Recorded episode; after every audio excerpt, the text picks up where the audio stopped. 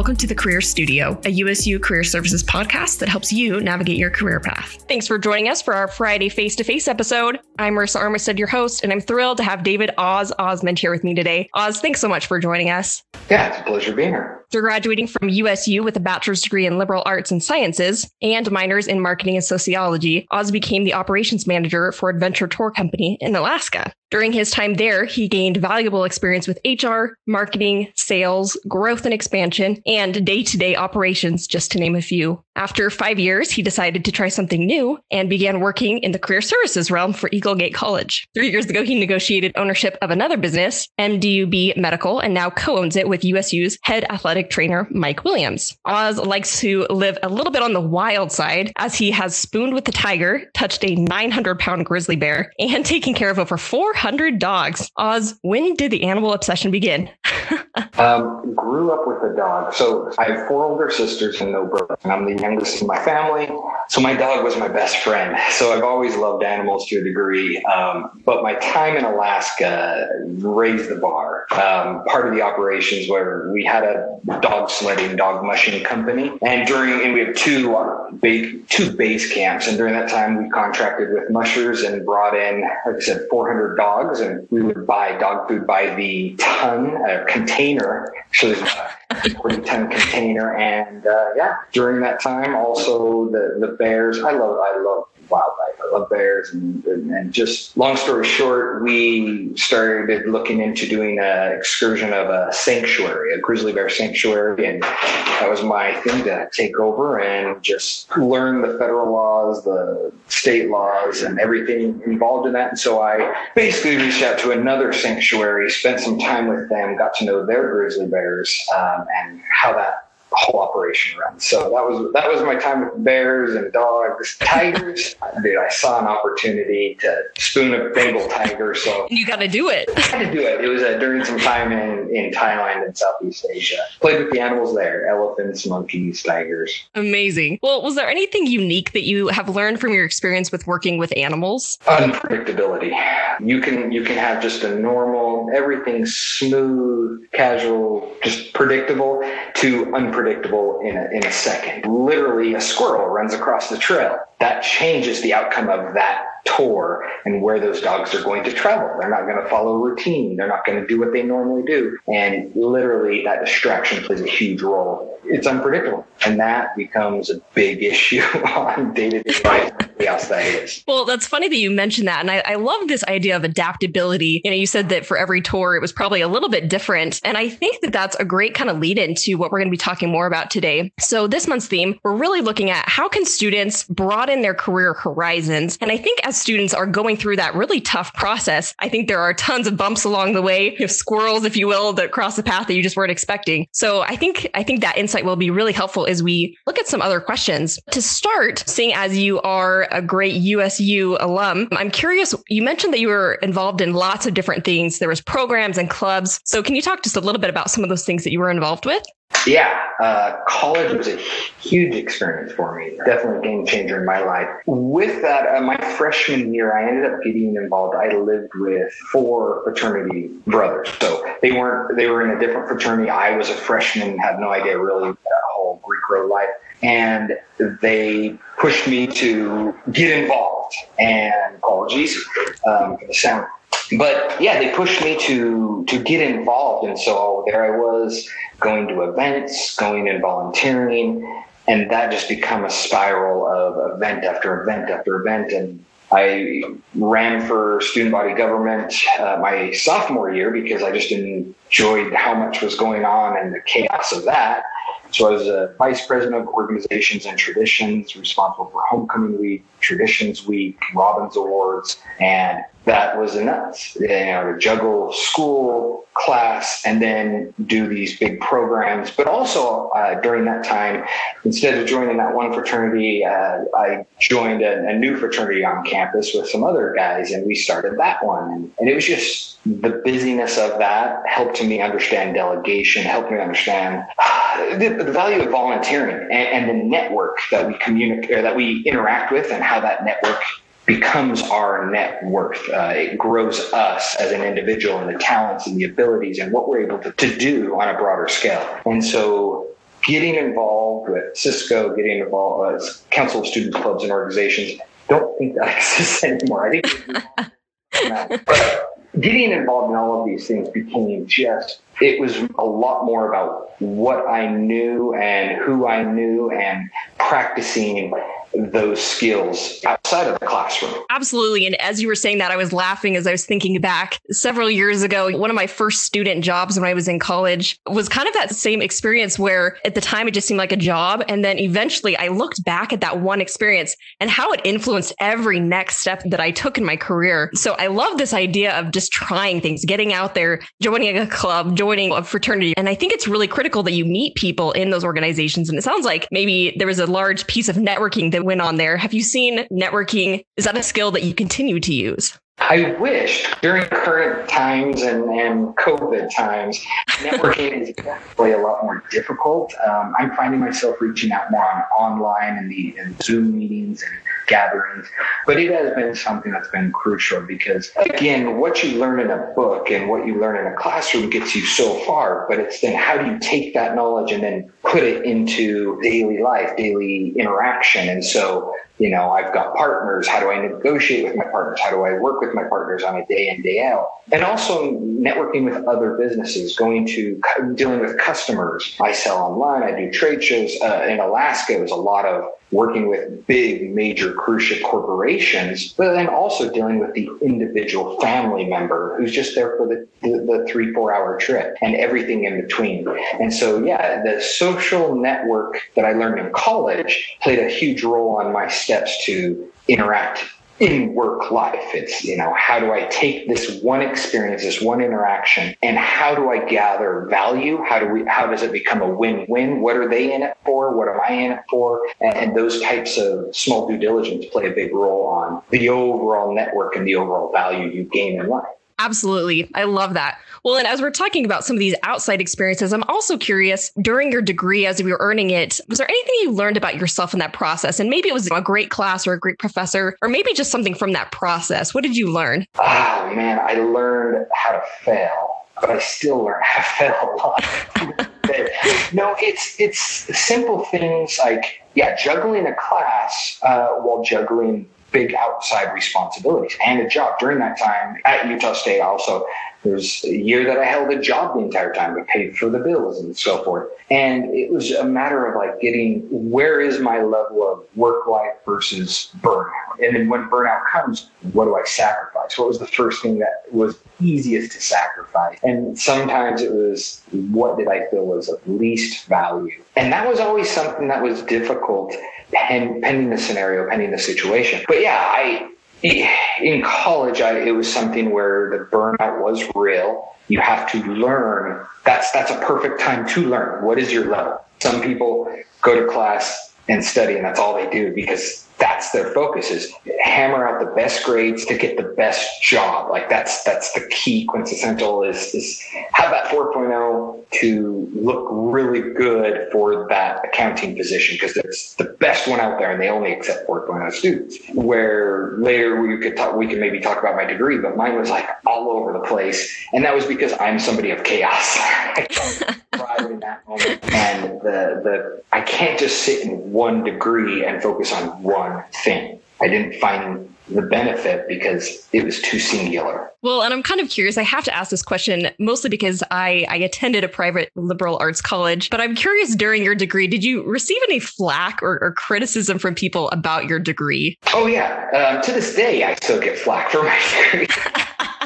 yeah, because I've got my best friends from college that I that I interact daily with. Uh, we're in a group chat together. One's a doctor, one's a lawyer. Uh, you know, that one's in higher ed that kind of focused in on education, and and then there's me who's liberal arts and sciences, which literally was what the heck am I doing? I got to get out of college. I've been here too long. Oh, here, here's this degree. It, it's kind of a little bit of everything that you've been doing, uh, and so there's no real field other than what I'm doing today, which is an entrepreneur and all aspects. And so I, these guys, not so much that they give me flack, but it was kind of a, what the heck are you going to do? Back in college, it was like, what are you going to do? Where are you, how are you going to, what path is this degree going to take you? Because when you, and that was always a big question because I didn't know until I got out in the real world and, and got more experience. Did I look back and go, wow, this degree did help me because I know a little bit of this, a little bit of that, a little bit of this. And overall, I know more than my friend that's a lawyer. I know more than my friend that's a doctor. They're specialized. I'm I'm not specializing. You're a general specialist.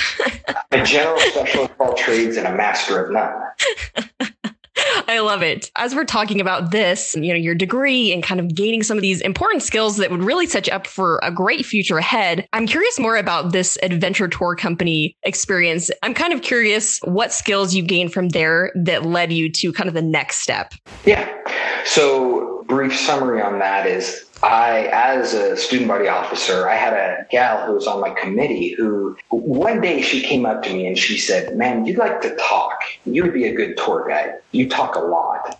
And literally, I said, well, "Where do you mean tour guide?" And then she said, "Oh, Alaska. I go and I'm a tour guide in Alaska." And then, sure, I have to just talk. Yeah, and I so I tried it and I fell in love being a tour guide for a few years. And then when I graduated, I brought up the option of, "Hey, either I give you one more year of being a tour guide, or you commit to me." And this is to the owner of the company. I said, "I'll either be a tour guide for one more year, or commit to me." And I'll give you three more years and I'll be a manager of some of some sort within the company. And he actually just put me in as general manager and, and to run the entire operation. And I had a lot of fear because I went from just being a tour guide to being in charge of 55 employees, everything that encompasses hiring, wow uh, the HR nightmare that is employees, um, which again, I took a couple classes in it, but I didn't have any expertise. I had to do all the contract negotiation with Holland America, Princess Cruise Lines, Disney Cruise Lines, um, the scheduling, just just ins and outs. And during that time, we doubled the size of the business. We went to a different city and built a whole new operation in this other city. We added a whole nother tour that didn't even exist. I had to learn it nobody could have taught me what I learned. It was definitely learned by being thrown into the fire. Those are just the best ways to learn because every day was something new. When you're dealing with animals, like I said, crisis management. Uh, luckily, during the seven years I was up there, we never had, we only had actually three issues during seven years. And, and we had tens of thousands of, of customers. I'd probably say over 100,000 customers during that period. Those three events were huge and chaotic and stressful. And it was 24 hours where I had to juggle flights and, and, and emergency situations. And, and I bet you loved it. I would go, you know, there was, there was one circumstance in specifically where I went just almost 48 hours without sleep because it was a matter of juggling one city to another and, and logistic nightmares and things like that. But that was my job and I would have never, nothing could have prepared me for that other than just determination to just grind. And that's something where looking back in college, it was like grinding for finals week. You know, I got, I got a test tomorrow, stay up all night and just cram, cram, and grind. And a big event is tomorrow, and we got to get all this stuff done. And so the procrastination in college helped me with the potential emergency situations in Alaska. Yeah, it was definitely a, a jump from this level to this level overnight. Very quick. Interesting. Well, and it's hard when you're in a, a position that you like. You know, at what point did you decide to try something new? At what point were you like, mm, I think it's time for a change? Truly, it was going. So, my life in Alaska, I'll say this it, it, was the best job I'll ever have in my life because it was work my tail off during those five months. And then during the winter, it was do whatever you want to a degree. So my wife and I traveled the world during the winter months. And so it was definitely hard to step away, but also after at that time it was in five years of marriage, six years of marriage, we wanted to have a family and going up north working and, and the hours that that entailed and everything. It was definitely something that couldn't be juggled with kids. And so we always said, when we're ready to have kids, we're going to just step away. So it was hard to, it's hard to step away, but we felt we were done. Yeah, I think that's that's true. And so many of our students are juggling these different pieces. They have school, they have work, some of them have families and children. And so I think it's really important to be in tune with those feelings of priority shifts and when to know when to lean into your career and really when to lean into your family and, and take that time too. So I think that's that's great advice. Well, as we move forward here, I'm kind of curious. You mentioned that you you bought ownership of Millennial only after what a year of, of working there, and I'm curious how in the heck did that come to be? like I said, you make mistakes throughout life, and uh, one where uh, you know I was hired as their director of sales, and we do a high end crutch. Uh, it's a it's a crutch that is unique in multiple ways. It is it is better than it's a better mousetrap. It's a better product and a better mobility product than anything else out there. And so with with of a year of being their sales director, I had a chance to talk with a lot of customers and hearing how this product's changed their life and and really given back them some hope and and it was something where I, I fell in love with the product. As cheesy as that sounds, I I fell in love with the product. I knew it had potential. I knew this was an industry that wasn't tough competition per se, and there was just some good opportunities. But there was a lot of give back, uh, and that's something service in my life through college and experience. There, you know, you can go, you can play, you could learn,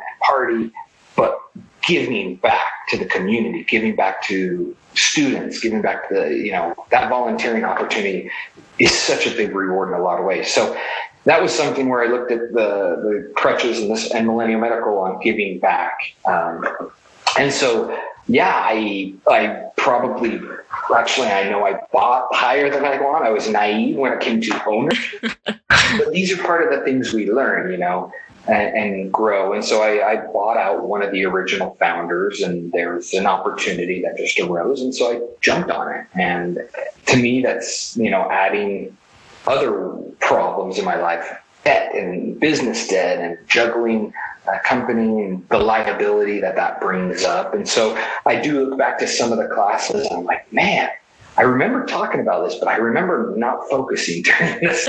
Shoot. it, was also an opportunity where now that I was an owner within the company, I started making choices that I felt could help direct us a little bit better. Actually, we were based up in Logan, and that was one of the desires to join this company is just to be closer to Utah State and, you know, go to the football games, go to the basketball games, sure, participate in some of those community events that are there. And this um, this was an opportunity where I reached out to the to the university, and I had some internship opportunities that I opened up, and I worked with some classes still. So it was, it was still a great opportunity to work with the university and and give some students opportunities.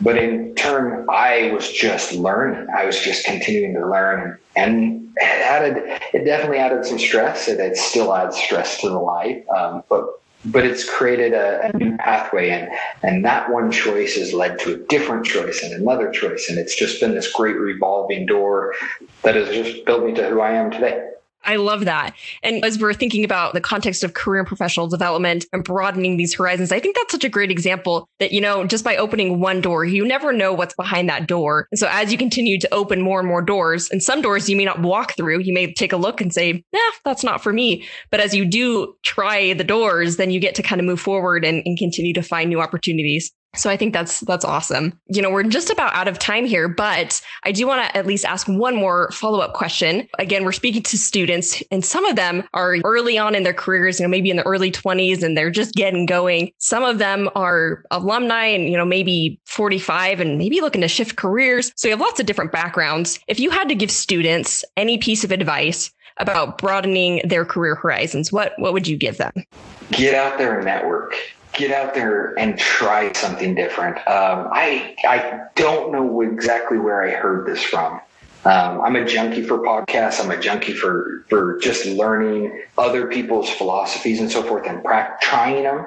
And somebody said, and I, will have to dig in to find out where this came from, but somebody once brought this up, and I, I do live by this. Our 20s are truly a chance to make mistakes. You know, we're young, we're inexperienced, but that's part of life is to try. Try certain classes, find out what you like. If you don't like business, then switch to sociology. If you don't like sociology, switch to psychology. If you don't like psychology, educate, like whatever, test the waters. And that's where liberal arts and sciences played such a big role. Is I got to try so many different things and find out what I liked and what I didn't like take the 20s as your mistakes. Your 30s, your 30s are where you then polish those skills. So during the mistakes, you're also gaining great skills. And 30, in your 30s, you can really start to polish them, practice them. It doesn't have to be a long time career, but you're trying, you're practicing in, in jobs and in, in, in uh, occupations. And when you start to polish those, you get better and better and better. And then your 40s,